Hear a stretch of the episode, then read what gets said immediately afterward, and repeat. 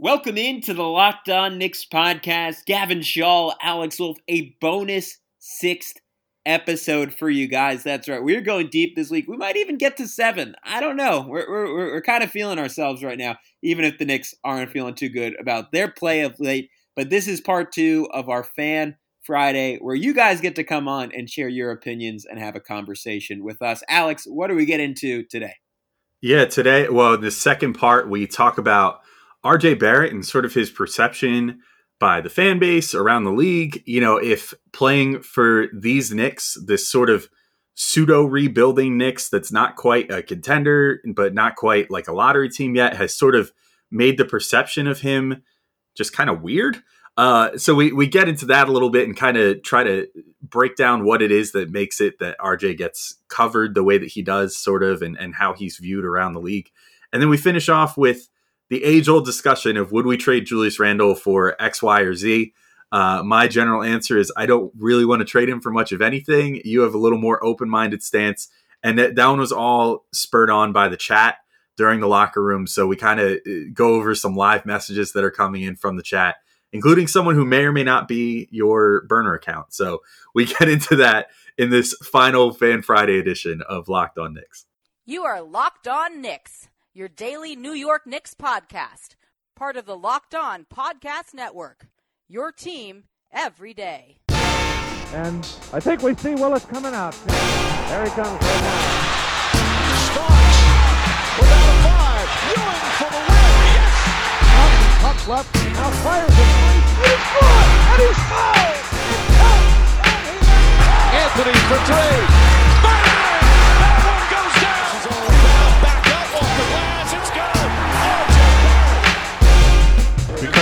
Infectious.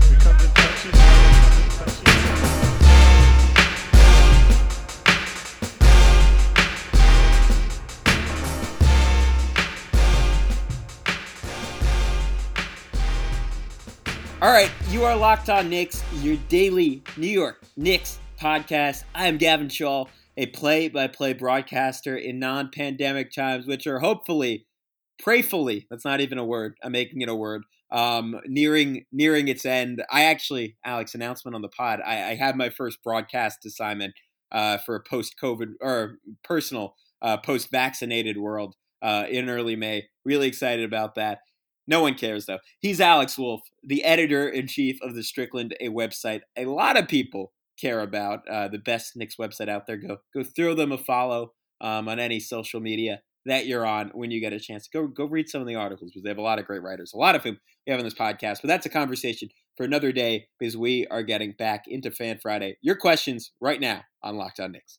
And I'm going to bring up, I believe we got a couple speaker requests. I believe uh, Brent Mashia was first.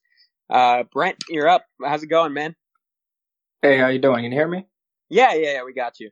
Yeah, I really wanted to just talk about like how RJ and because we had a lot of talk about how he's not respected in the media and all that 25 under 25 thing.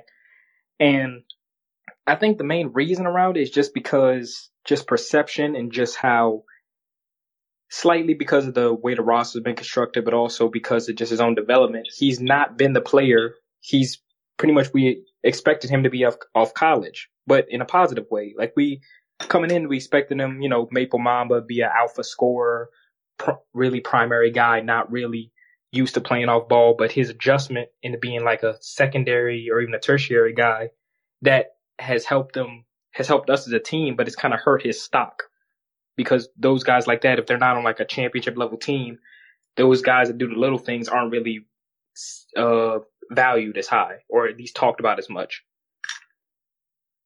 Yeah. Yeah. I mean, I, I agree. I, I do think that just his general style of play leads to him being really undervalued. I mean, if you want to, if you want to talk about, you know, his level of play that kind of goes unnoticed, one of our, um, one of our guys that does the NBA, uh, Locked On NBA Draft podcast, Mavs Draft, uh, on, on Twitter, that obviously came up, you know, mostly looking at things from a Mavs perspective, even said yesterday, like, I don't see a lot of people on Twitter talking about RJ Barrett shooting six of six from three tonight and doing what he just did, and in general what he's doing this season. And that just sort of speaks to like this general thing where he has a, a, this sort of game that gets underrated by general NBA pundits because he's not like he's not Zion jumping out of the gym. He's not um you know whoever whatever other young star Ja Morant, you know, making flashy passes and Like I love, but his game is ugly relatively. Like what is Yeah, it's he has an old ugly. Yeah.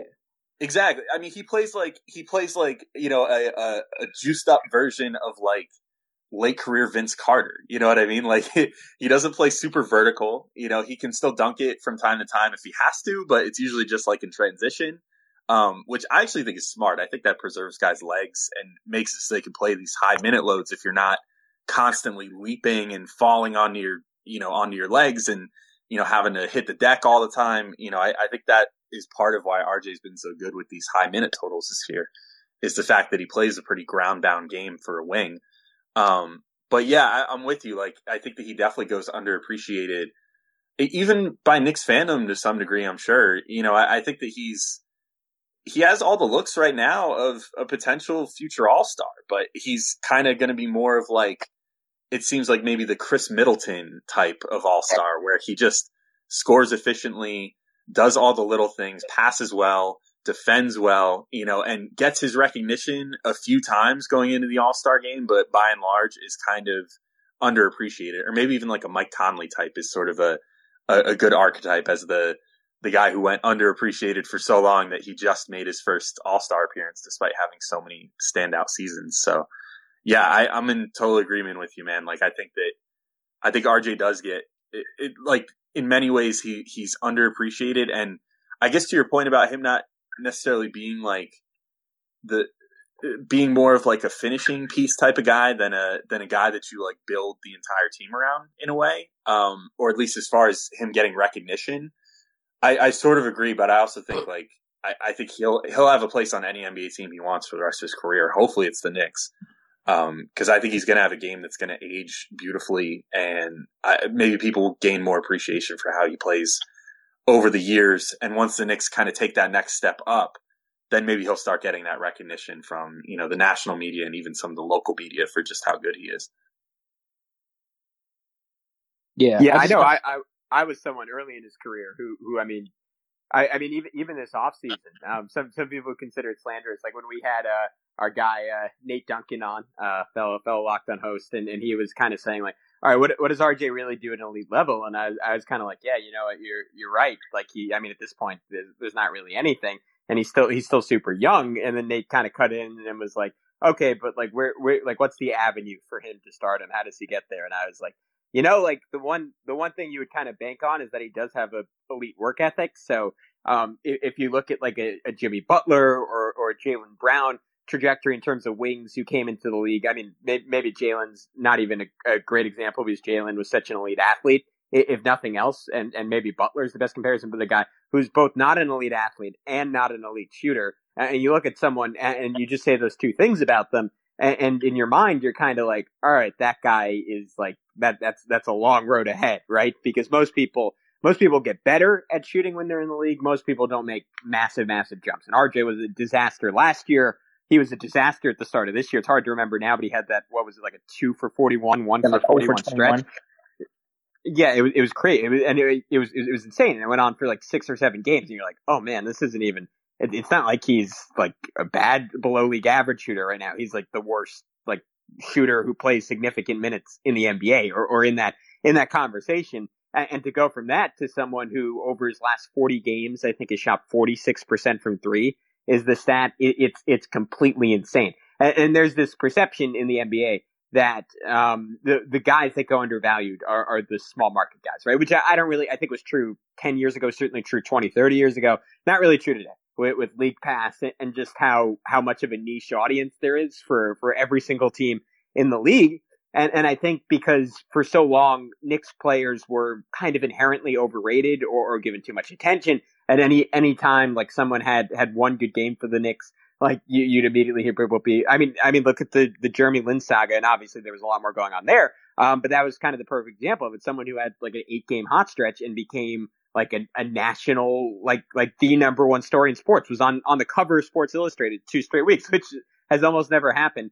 Um, and now you have someone like RJ who, who's, who's doing it in a in a more um, sustainable way. And, and somehow no one's talking about it. And I think I think you hit the nail on the head, Brent, in terms of the aesthetics of his game and how he's he's not really a fun guy to watch. And I think I think the other thing is I, I don't necessarily think people appreciate what he's been doing as a as a three point shooter because so many of the shots are catch and shoot looks, so they don't they don't look all that spectacular. And his form still isn't like it, it's very functional at this point, but it still doesn't look like oh man that's that that's a jump shot. It's not like when you watch Klay Thompson and every shot that goes up, you're like wet, wet, wet. But it's getting Yeah, to that point where it's it, it feels like when he when he's on the wing, Alex, you said it last night. It feels like automatic when he can because he's so on balance every time, even if it's not your, your sort of picturesque jump shot. It, it's looking good, and I, I I said it on Twitter. The one he hit up against the Nets, like one dribble left wing right in, that was that was gorgeous. That that, that that's what you want to see. So I think he's he's increasingly moving in that direction.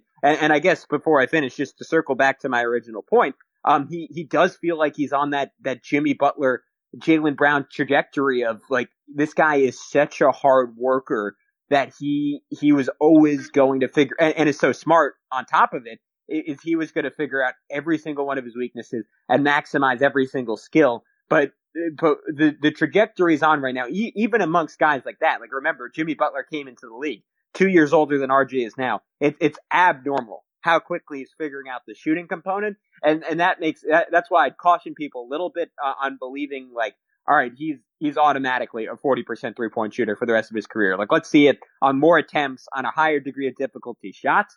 But the fact that he's he's you can you can pretty definitively say, you know what, I think the baseline for him at this point is being a league average shooter. That's that's a big a big effing deal. That that that that that means a lot. So I'll I'll throw it back to you, Brent, to finish up. But that's kind of my thoughts on RJ. Yeah, uh, it, RJ's development really has me thinking about like, again, going back to the draft, about how we perceive players versus how they actually end up being in the league. And again, a lot of analysts talk about, oh, this is a good uh, situation for development versus this is a bad situation for development when it comes to players. And I feel if RJ keeps up this progression, I feel we have to relook about what what situation is quote unquote good for different types of guys. Like for example, the first season we were always talking about how the negative spacing and how that was affecting his numbers and efficiency. And again, he still struggled with efficiency overall. But I feel that in this situation, this kind of feast or famine, just figuring out during these lack of spacing lineups has kind of actually helped his game in terms of understanding that this isn't Duke. You can't be the number one guy all the time. You got to learn how to play off of players, even though those players aren't perfect. And again, if he keeps up this level of play, he'll just be so much better. He'll be so much better off playing with another high level player, even better than Julius Randle. And, and just how, what's the word for it? Championship equity, how a player like him will have versus him being in a situation where it'll be a little bit easier where he can just pound the ball and, and debatably be an empty stats guy or being that type of archetype of player. Yeah, yeah, I hear that. It's uh, it's it's certainly going to be interesting to see how his development goes. I would say that I'm probably in the camp like Gavin was just saying, like we got to see more. I'm like, I mean, yes, my rational part of my brain says we got to see more, but my irrational part is like, damn man, his shot looks really good. Like I think I'm ready to buy in at this point. Um, so I, I guess we'll see how things go as far as his development and and you know where he gets in his career. But I, I'm really excited to see where it goes at this point because I think to to Gavin's point, which we were talking about, you know, a minute ago, and we've talked about on the show before, his work ethic is unmatched. So I, I've you know hundred percent faith that at minimum RJ is going to get as high as he can possibly get in this league because he just won't let himself do anything less than that. So I'm uh I'm excited to see where that ultimately takes him. But uh, Brent, thanks, man. Thanks for the the question, everything. In the interest of time, we're gonna we're gonna move to the the next person. But uh, did you have social media or anything you wanted to promote before we send you off to? Nah, I have a Twitter, but it's mainly just angry basketball tapes and, sw- and swin like rants. So I'm fine. But Isn't that all? calling me up. Yeah, I was gonna say that that's our for? target audience, Brent. That, that's what the people want. Uh, appreciate it, guys. Yeah. All right. All right. We'll talk to you later, man. Uh, really, really appreciate it. All right. Uh, also, our next. before we, Gab, before we get our next person up, shout out to everybody in here, man. Like this is, I think, the most people that we've had in one of our Yeah. rooms yet. We got ten people. That's awesome. Oh no, So definitely. I'm, I'm, for I'm showing keeping up. up with the chat. There's a whole debate on the side about maybe trading Julius Randle for some picks. It's it's good. That that's a, that's a lively community. Um, Did you so- start that with your burner, Gavin? Be honest. Yeah, I, I don't I don't want to. I, I can neither confirm nor deny. All right, we're gonna bring up uh, Adam Feeney. Uh, Adam, you're on, man. How's it going? Adam, you there? I know. I, I feel bad when people request to speak like 20 minutes before I get them up, and then like the second I'm it's like, all right, Adam, you got five seconds. Right, Yeah. Adam might not be here, so um, we'll we'll come back to him a little bit later. Adam, feel free to get back in line, or if you're having technical difficulties, just restart the app. That usually works for me. All right.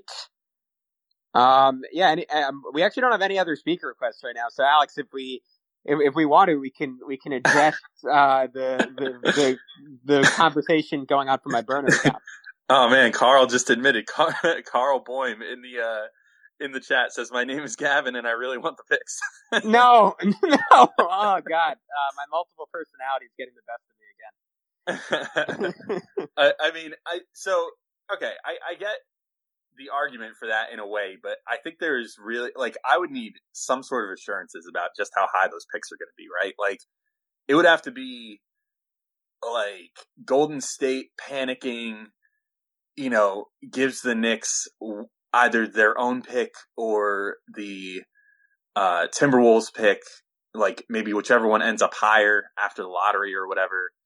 I mean, it would have to be some sort of extenuating circumstance like that for me to even entertain trading Randle at this point. I can get like, you know, yeah, the the top four or five players in this draft are awesome. Like if you get a top three pick, you can get like, you know, Cunningham or Mobley or Suggs, who all seem like potential franchise changers. But it, it, the operative word there is could. You know what I mean? And Randle this year has already proven at a somewhat young age, like 26 years old, he's just, you know, he's maybe right now on the cusp of his prime.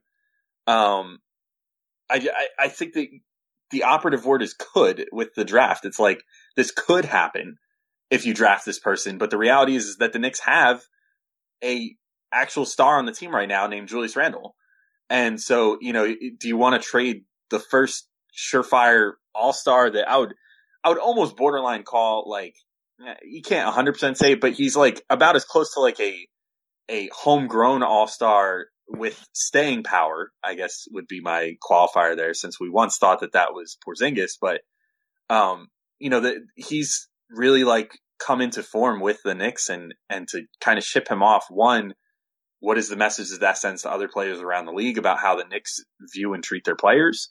Two, you're trading him for a chance. You know, you're trading him for this guy might be able to do this in the NBA, but what if Evan Mobley, you know, what if you get Evan Mobley and he never puts on uh 30 pounds of muscle? You know, what if he gets pushed around his whole career and, you know, ends up being inefficient and everything else as a result?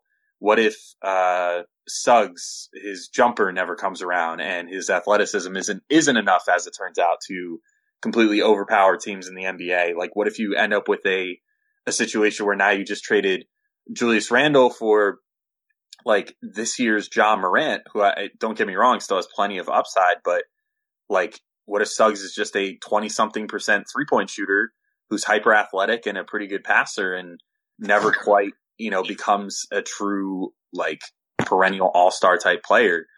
So there's just a lot of ifs. I don't know. And that's why I kind of feel like I'd, I'd rather hold on to Randle. And that's kind of been my, my stance for a while. Um, but yeah, and, and people are pointing out in the, in the comments now too, like Randle has one more year on a very affordable contract too, which is also the truth. Like he has a, a just over $20 million now final year option, which is a steal for next season. Um, so yeah, there's, there's like a lot of factors at play, but I just, I don't, Alex just described Sharife Cooper. I did. Yeah, kind of. Um, which is a guy that the Knicks could get without trading Julius Randle potentially. So why not just draft Sharife Cooper with one of those two picks in the first round you already have, or trade up maybe into the top 10 with two picks in the teens, which is not unprecedented in recent years with the draft. So Gavin, sorry, I've been, I've been ranting and rambling, but feel free to offer your, uh, take on that. Well, I, I already did under my pseudonym of, of Carl uh, Bohan, but um, yeah, um, all right, my uh, my my alternative take in my in my Gavin persona is that um, I think to some extent, even even if you think some of the shooting for Randle isn't quite sustainable. And I actually, I, I don't think that's that's an unreasonable take, just because the degree of difficulty on the shot making has been insane this year. Like some of the, like I mean, every game, right? He, he's, he's working his way into the middle of the lane and, and hitting like double pumps with, with with defenses draped all over him, and sometimes multiple defenders like right in his grill, right in his vicinity, and time and time again, it hasn't mattered. He's gone from a guy who career, right? And this is this is what I would always be ranting and raving about when we signed Randle, right? And um, and why people would think I'm Carl is that he he had one season better than thirty percent, and now all of a sudden he, he's a forty plus percent three point shooter, with a lot of them being off the dribble, with with guys closing out on him. Uh, none of them, or, or very few of them, are just just pure catch and shoot situations. It, it, it's reasonable to expect some regression from that, but I think a lot of it could be offset by him having better teammates. And the thing is, unless the Knicks really screw this thing up, Randle, the, the guys playing around Randle will never be as bad as they are now. If Randle's here for five more seasons, or, or at least they shouldn't be, right? You, you should have better point guard play. You should have more shooting. You should have an RJ Barrett who, who's more mature, better, a, be, a better passer, a better scorer who draws more attention and consistent respects from defenses. A, a guy who, who, I, going into next season, teams will be like, we cannot double off of RJ Barrett because he, he's just gonna he's gonna rain fire on us if we do. So I think Randle's life is only going to get easier if there's some regression in terms of hitting those insane mid-range shots. Because this year, I mean, he's basically been like Dirk Nowitzki, um, maybe maybe that's too high, but like LaMarcus Aldridge in his prime. Like he's been one of the best mid-range shooters in the entire NBA. If he's in reality a little bit worse than that, that's okay because his life is going to be easier and he's not going to have to make so many tough shots ever again for the Knicks. That being said, I think you only do a trade um, post lottery when you know exactly what pick you're getting. So it's, it's not the Golden State pick where there's there's at this point like a, a, decent chance that it ends up just going back to Minnesota because they land in the top three. You're saying, all right, third pick in the draft for Julius Randle. That's something you, you got to think about. Like having someone like Suggs or Mobley under team control. I don't think anyone is trading Cunningham for Randle or, or even Cunningham for Randle plus, like, let's just say the Knicks get the eighth pick. Um, maybe, oh, I was going to say if Golden State got it, but Golden State can't get it. Yeah, I, I, I just don't, I don't think any team that's in the lottery would do that. If some team would, I think you, you kind of have to do it because I, I just think Cade Cunningham is that good. But I, I really doubt that's on the table. There, there's a reason why you, you rarely see those like star for high pick trades. It's because the incentives for the teams trading are usually in opposite directions, and the directions are usually the better team wants to keep the good player, and the younger team wants the young guy. So I, I don't I don't think that's going to happen. But given the Knicks timeline, maybe that's an avenue they pursue. I, I just don't think it's exceptionally likely, Alex. Yeah, I guess that's something I should be clear about too. Like, if someone comes up to me with the guaranteed third pick, I was talking more like you do a pre-lottery or something, right? Where you say, okay, you know, we'll trade for the for what could end up being the you know uh, uh, going back to Minnesota pick, and then you get Minnesota's pick next year or something like that. Like I'm not willing to sacrifice that, or even you know Golden State's pick pre-lottery if they end up outside the playoffs and they have like, like the tenth best odds or something like that. Uh, I wouldn't be down with that either. So yeah, it's it's levels of things, I guess. But uh, in general, I think I'm just I, I'm really high on Randle and where he's at right now, and I don't think that what we've seen this year is an aberration. I think that he is this player now um, because we've had such a huge sample size at this point, and it's just a matter of him being in a better position to succeed, having better players around him, not having David Fizdale basically being like, go out there and figure it out. Um, you know, and, and again, like we saw him starting to make these improvements under Mike Miller last year. It was just like harder to accept them because of how bad he had been with Fizdale. Um, but yeah, that, that's kind of where I'm at now. I, I, I don't want to give up Randle if it's for like a tenth pick or like from like send him to a contender for like two future firsts or something. Um, you know, where it's like, all right, this team is probably going to be on in the playoffs for the next however many years. You know, so we're sending Randle off for what like two mid teens to or like late teens to 20s picks you know and maybe like a young player or something so that that team can go make their run while the Knicks don't that's that's not the type of move that I'm into the only way I would do it is if there was like something on the table that's legitimately like will guarantee you Evan Mobley or something for Julius Randle. And even that, you know, it's like I do think that having them under team control from a cap implication standpoint is great, but you do lose that level of like like already in place star power, which then pushes your free agency window a few more years, um, and all that stuff. So it's it's a it's a tightrope walk. I, will just trust that Leon Rose and, and, them can make the right calls when the time comes, because um, that's all we can really do at this point, right? Yep, I'm I'm in total agreement. And uh, Alex, unless unless you want to go longer, I think that that might be a good note to wrap up on. I, I can't believe I just looked at the clock and we're we're somehow 53 minutes in. This has totally flown by. I think this is this is my favorite one of these that we've we've done so far. So really appreciate everyone participating, keeping the chat so lively while we're doing this. I mean, that's that's kind of what I want this to be like a place where people could come in and, and just dish. But uh, yeah, that, that's that's kind of my final note, Alex. Yeah, for sure. Uh, I I don't really have anything else to add either, unless anybody else had anything. But I think we're we're good for today. Thank you everyone that came through. This is awesome. I, I'm like super duper. I'll just take a quick sec before we log off. Like I'm super duper appreciative for everybody coming through for these, and the fact that we just had like our biggest locker room when uh, the Knicks have lost what four of their last five games, and it, yep. it's generally been kind of a downtime uh, right now. Very happy that you guys all came through. So thank you all so much, and uh, looking forward to next week too. Yep, thanks guys, and that is it. Also, because we're going to put this up as a podcast for this episode of Locked On Knicks. Really appreciate you all tuning in, whether in locker room or online. We hope you guys can join us next week on Locker Room. Again, this is the most people we ever had. So we definitely want to replicate it. But until next time, Gavin Shaw, Alex will peace out. We'll be back, hopefully, after a week where the Knicks have had a few more wins.